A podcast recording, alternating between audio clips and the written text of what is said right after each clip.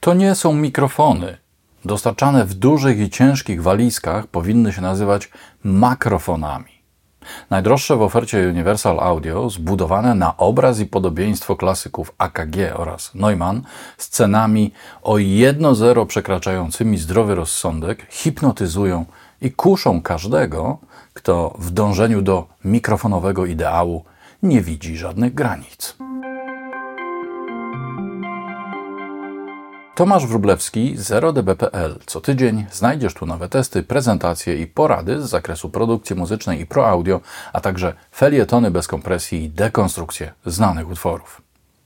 Te dwa mikrofony, których korzenie sięgają lat 50. i 60. minionego wieku, należą do wąskiej grupy najdroższych na świecie.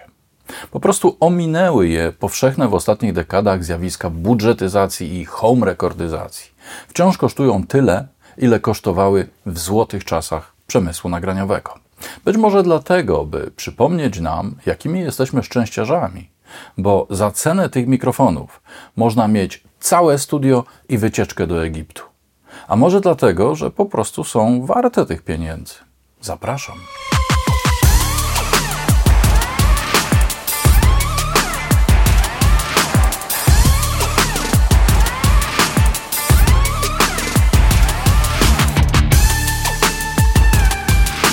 David Bock rozpoczął swoją profesjonalną drogę w połowie lat 80. w San Francisco jako realizator nagrań i dość szybko zainteresował się mikrofonami.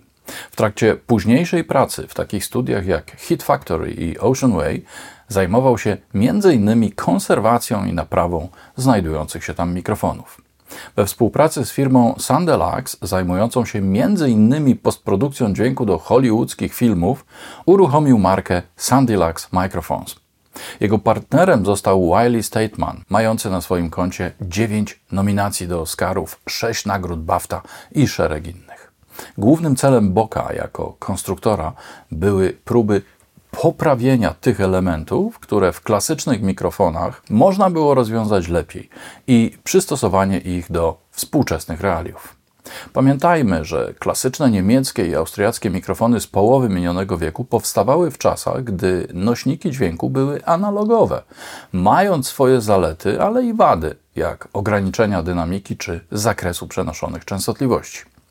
Dostępne obecnie systemy cyfrowe potrafią bezlitośnie obnażyć niedoskonałości techniki analogowej, w tym także koniecznych dla jej funkcjonowania, a często pomijanych w rozważaniach typu cyfra czy analog systemów preemfazy i deemfazy w procesie zapisu na taśmie magnetycznej czy płycie gramofonowej. Konieczność takich zmian we współcześnie produkowanych mikrofonach nie wynika wcale z tego, że oryginały były w jakimś sensie niedoskonałe.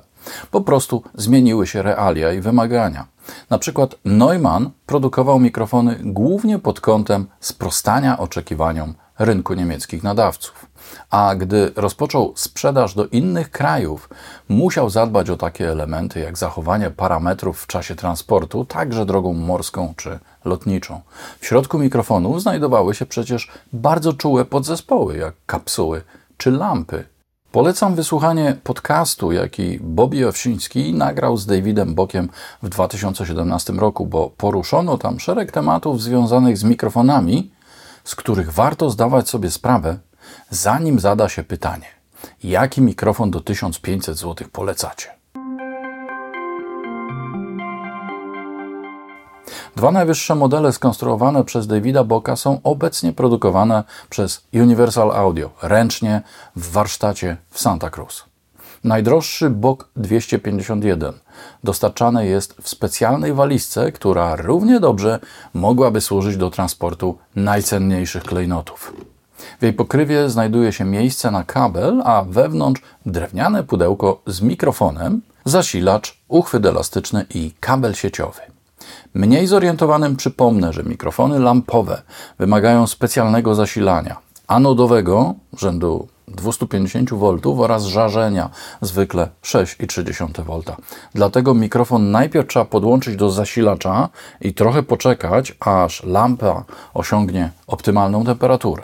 Dopiero potem wyprowadzamy z zasilacza sygnał do przedwzmacniacza, bo takowy w dalszym ciągu jest potrzebny. W samym przedwzmacniaczu nie ma już potrzeby włączania napięcia fantomowego.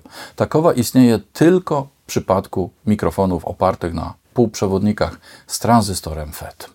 Jedynym elementem regulacyjnym w BOK 251 jest masywny przełącznik charakterystyki kierunkowej ósemkowej, nerkowej lub kołowej.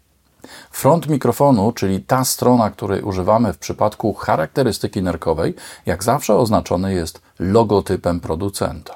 Natomiast tył, który ma znaczenie, gdy korzystamy z charakterystyki ósemkowej, tutaj rozpoznamy dzięki innej kolorystyce siatki osłony kapsuły.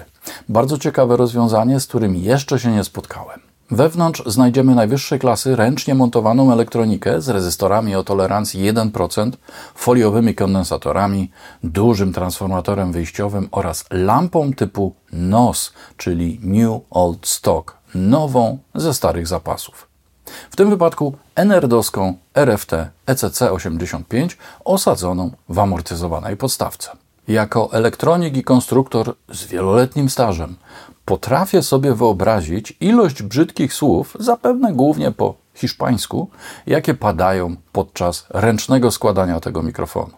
Jest on robiony jak za dawnych czasów, ze wszystkimi tymi śrubkami, podkładkami, tulejkami i masywnym przełącznikiem i całą gamą różnego typu kolorowych przewodów, które trzeba dolutować z jednoczesnym ich okręceniem wokół kołków montażowych. Dziś na taki sposób pracy decydują się tylko tak zwani butikowi wytwórcy, produkujący nie więcej niż jeden mikrofon tygodniowo. Reszta woli rozwiązania jednopłytkowe z co najwyżej kilkoma lutami wykonywanymi ręcznie. Niektórzy uważają, że dotknięcie ludzkiej ręki korzystnie wpływa na dźwięk, ale ja nie jestem tego pewny. Wiem natomiast, że mocno podnosi koszty i w tym kontekście nie za bardzo dziwi mnie cena 251. Kapsuła to konstrukcja typu AKG CK12, dwumembranowa ze skrajnymi wyprowadzeniami i wspólną elektrodą stałą. Jak przekonuje David Box, z którym się w pełni zgadzam, firma AKG w latach 50. i 60. nie miała takich możliwości, jakie mamy dziś. Wówczas nawiercano otwory elektrody stałej na bazie mechanicznego szablonu, co sprawiało, że nie każdy C12 czy telefonkę 251 brzmiał tak samo. Obecnie odbywa się to z użyciem maszyn CNC działających z mikronową precyzją, więc znacznie łatwiej uzyskać jest powtarzalne, za każdym razem doskonałe efekty. Producent deklaruje, że zasilacz, który zgodnie z filozofią Davida Boka jest częścią toru sygnałowego mikrofonu, to najwyższej klasy urządzenie. Podobnie jeśli chodzi o sam kabel łączący zasilacz z mikrofonem. Tutaj jest to specjalny pięciożyłowy model Summer Cable Octave Tube Highflex OFC, czyli z miedzi beztlenowej o długości 6,5 metra, zakończony dokręcanymi wielowtykami typu DIN. Tak jak w wielu wysokiej klasy mikrofonach, osłona kapsuły, a w zasadzie jej górny pierścień, niejako przesłania część membrany. Jest to element w sporej mierze oddziałujący na charakterystykę brzmieniową, podobnie jak sam kształt i sposób wykonania stalowych siatek osłony. Wszystkie te elementy mają istotne znaczenie dla końcowego rezultatu. Trzeba też pamiętać, że mikrofony w latach 50. i 60. nie były projektowane do pracy z kapsułą u góry, tak jak to się obecnie robi, stosując statywy podłogowe. Na ogół wykorzystywano je wieszając kapsułą w dół i stosując takie statywy, aby zminimalizować przenoszenie drgań z podłoża. Jest jeszcze jeden aspekt tej sprawy ciepło rozgrzanej lampy nie kieruje się bezpośrednio do kapsuły, ale do wnętrza mikrofonu. Nie są to rzeczy o jakimś krytycznym znaczeniu, ale mogą mieć wpływ na subtelne różnice w sytuacji, gdy mikrofon pracuje przez cały dzień. Bok 167 to mikrofon inspirowany klasycznym Neumann U67 z płynnie zmienianą charakterystyką kierunkową i podwójną kapsułą z wyprowadzeniem centralnym. Oprócz tłumika mamy unikalną filtrację w zakresie wysokich tonów. Możemy je stłumić z większym lub mniejszym nachyleniem albo wyeksponować.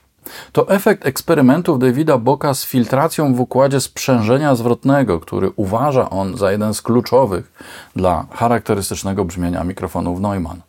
Jest także funkcja FAT, pozwalająca podkreślić częstotliwości do 400 Hz. Warto zaznaczyć, że funkcji tych nie miały oryginalne U67 i są one pochodną badań Davida Boka nad rozwinięciem koncepcji Neumana i jej dostosowaniem do aktualnych potrzeb. Lampa, na której oparto konstrukcję, to Pentoda Philips 5840, tożsama funkcjonalnie z oryginalnie stosowaną telefunken EF86. Tyle tylko, że w wersji miniaturowej. Transformator wyjściowy to szwedzki Lundal LL1530. Tutaj także nie oszczędzano na elementach pasywnych. Mamy jednoprocentowe rezystory, kondensatory Wima i Wiszej oraz wysokiej klasy przełączniki. Zmiana charakterystyk kierunkowych, podobnie jak w wielu klasycznych mikrofonach, dokonuje się z poziomu zasilacza w sposób płynny, od kołowej do ósemkowej poprzez nerkową. Zaletą tego rozwiązania jest możliwość dopasowania tego, co słyszy mikrofon, do akustyki wnętrza i naszych potrzeb w zakresie wykreowania obrazu sonicznego. Chodzi generalnie o szerokość charakterystyki nerkowej. Wadą nieco mniejsza spójność charakterystyk przy stosowaniu par stereo w trybie nerkowym. Nigdy do końca nie wiemy, czy te regulatory znajdują się w idealnie tożsamym, takim samym położeniu. Walizka modelu 167 nie jest może tak wypasiona jak w 251, ale w pełni funkcjonalna i, że tak to nazwę, ekologiczna. W środku znajdziemy mikrofon w kuferku, uchwyt elastyczny i zasilacz, a także kabel. W tym wypadku zakończony złączami typu XLR, a nie to shell, jak w 251. A teraz trochę posłuchamy. Do obu mikrofonów bok dodałem mój customowy MXL 2006, wprawdzie nie lampowy, ale chciałem skonfrontować wszystkie te wprowadzone przeze mnie modyfikacje z tym, co oferują profesjonaliści. Mikrofony podłączyłem do przedwzmacniaczy konwertera Focusrite Octo Pre i za pośrednictwem ADAT wysłałem do Apollo Twin. Na ogół testy tego typu były, są i będą obarczone wadą wynikającą z wzajemnego oddziaływania jednego mikrofonu na drugi już poprzez samą obecność. Na ogół testy tego typu były, są i będą obarczone wadą wynikającą z wzajemnego oddziaływania jednego mikrofonu na drugi już poprzez samą obecność. Na ogół testy tego typu były, są i będą obarczone wadą wynikającą z wzajemnego oddziaływania jednego mikrofonu na drugi już poprzez samą obecność. Konieczność zapewnienia dystansu od źródła wynoszącego co najmniej 50 cm też nie pozostaje bez wpływu na efekt końcowy. Konieczność zapewnienia dystansu od źródła wynoszącego co najmniej 50 cm też nie pozostaje bez wpływu na efekt końcowy. Konieczność zapewnienia dystansu od źródła wynoszącego co najmniej 50 cm też nie pozostaje bez wpływu na efekt końcowy. Teraz nagrywam z wykorzystaniem każdego z trzech mikrofonów, ale w bezpośredniej bliskości 20 cm, co pozwala lepiej zaprezentować efekt zbliżeniowy. Teraz nagrywam z wykorzystaniem każdego z trzech mikrofonów, ale w bezpośredniej bliskości 20 cm, co pozwala lepiej zaprezentować efekt zbliżeniowy. Teraz nagrywam z wykorzystaniem każdego z trzech mikrofonów, ale w bezpośredniej bliskości 20 cm, co pozwala lepiej zaprezentować efekt zbliżeniowy. Ktoś może powiedzieć, że bok 251 brzmi ciemno, może nawet matowo. Zorientować się co do charakteru brzmieniowego mikrofonów. Ale proponuję odwrócić sposób myślenia. Może to 167 i MXL brzmią bardzo jasno. Zorientować się co do charakteru brzmieniowego mikrofonów. Zorientować się co do charakteru brzmieniowego mikrofonów. Na tym właśnie polega optymalny dobór mikrofonu do źródła sygnału i otoczenia. Nigdy nie jest to sytuacja zero-jedynkowa. Współcześnie niemal podświadomie oczekujemy jasnych, mocno wyeksponowanych brzmień, bo głównie takie nas otaczają. Ale 251 ma wyjątkową i w kontekście całej tej jasności zrównoważoną barwę. Niemniej pewien walor porównawczy jest, pozwalając w jakiejś mierze zorientować się co do charakteru brzmieniowego mikrofonów. To jeden z powodów, dla których często korzystam z Warm Audio WA 47 Junior, bo nie zawsze takie jasne, otwarte mikrofony są dokładnie tym, czego potrzebujemy. Posłuchajmy porównania WA47 z mikrofonem BOK 251. Na ogół testy tego typu były, są i będą obarczone wadą wynikającą z wzajemnego oddziaływania jednego mikrofonu na drugi już poprzez samą obecność. Na ogół testy tego typu były, są i będą obarczone wadą wynikającą z wzajemnego oddziaływania jednego mikrofonu na drugi już poprzez samą obecność.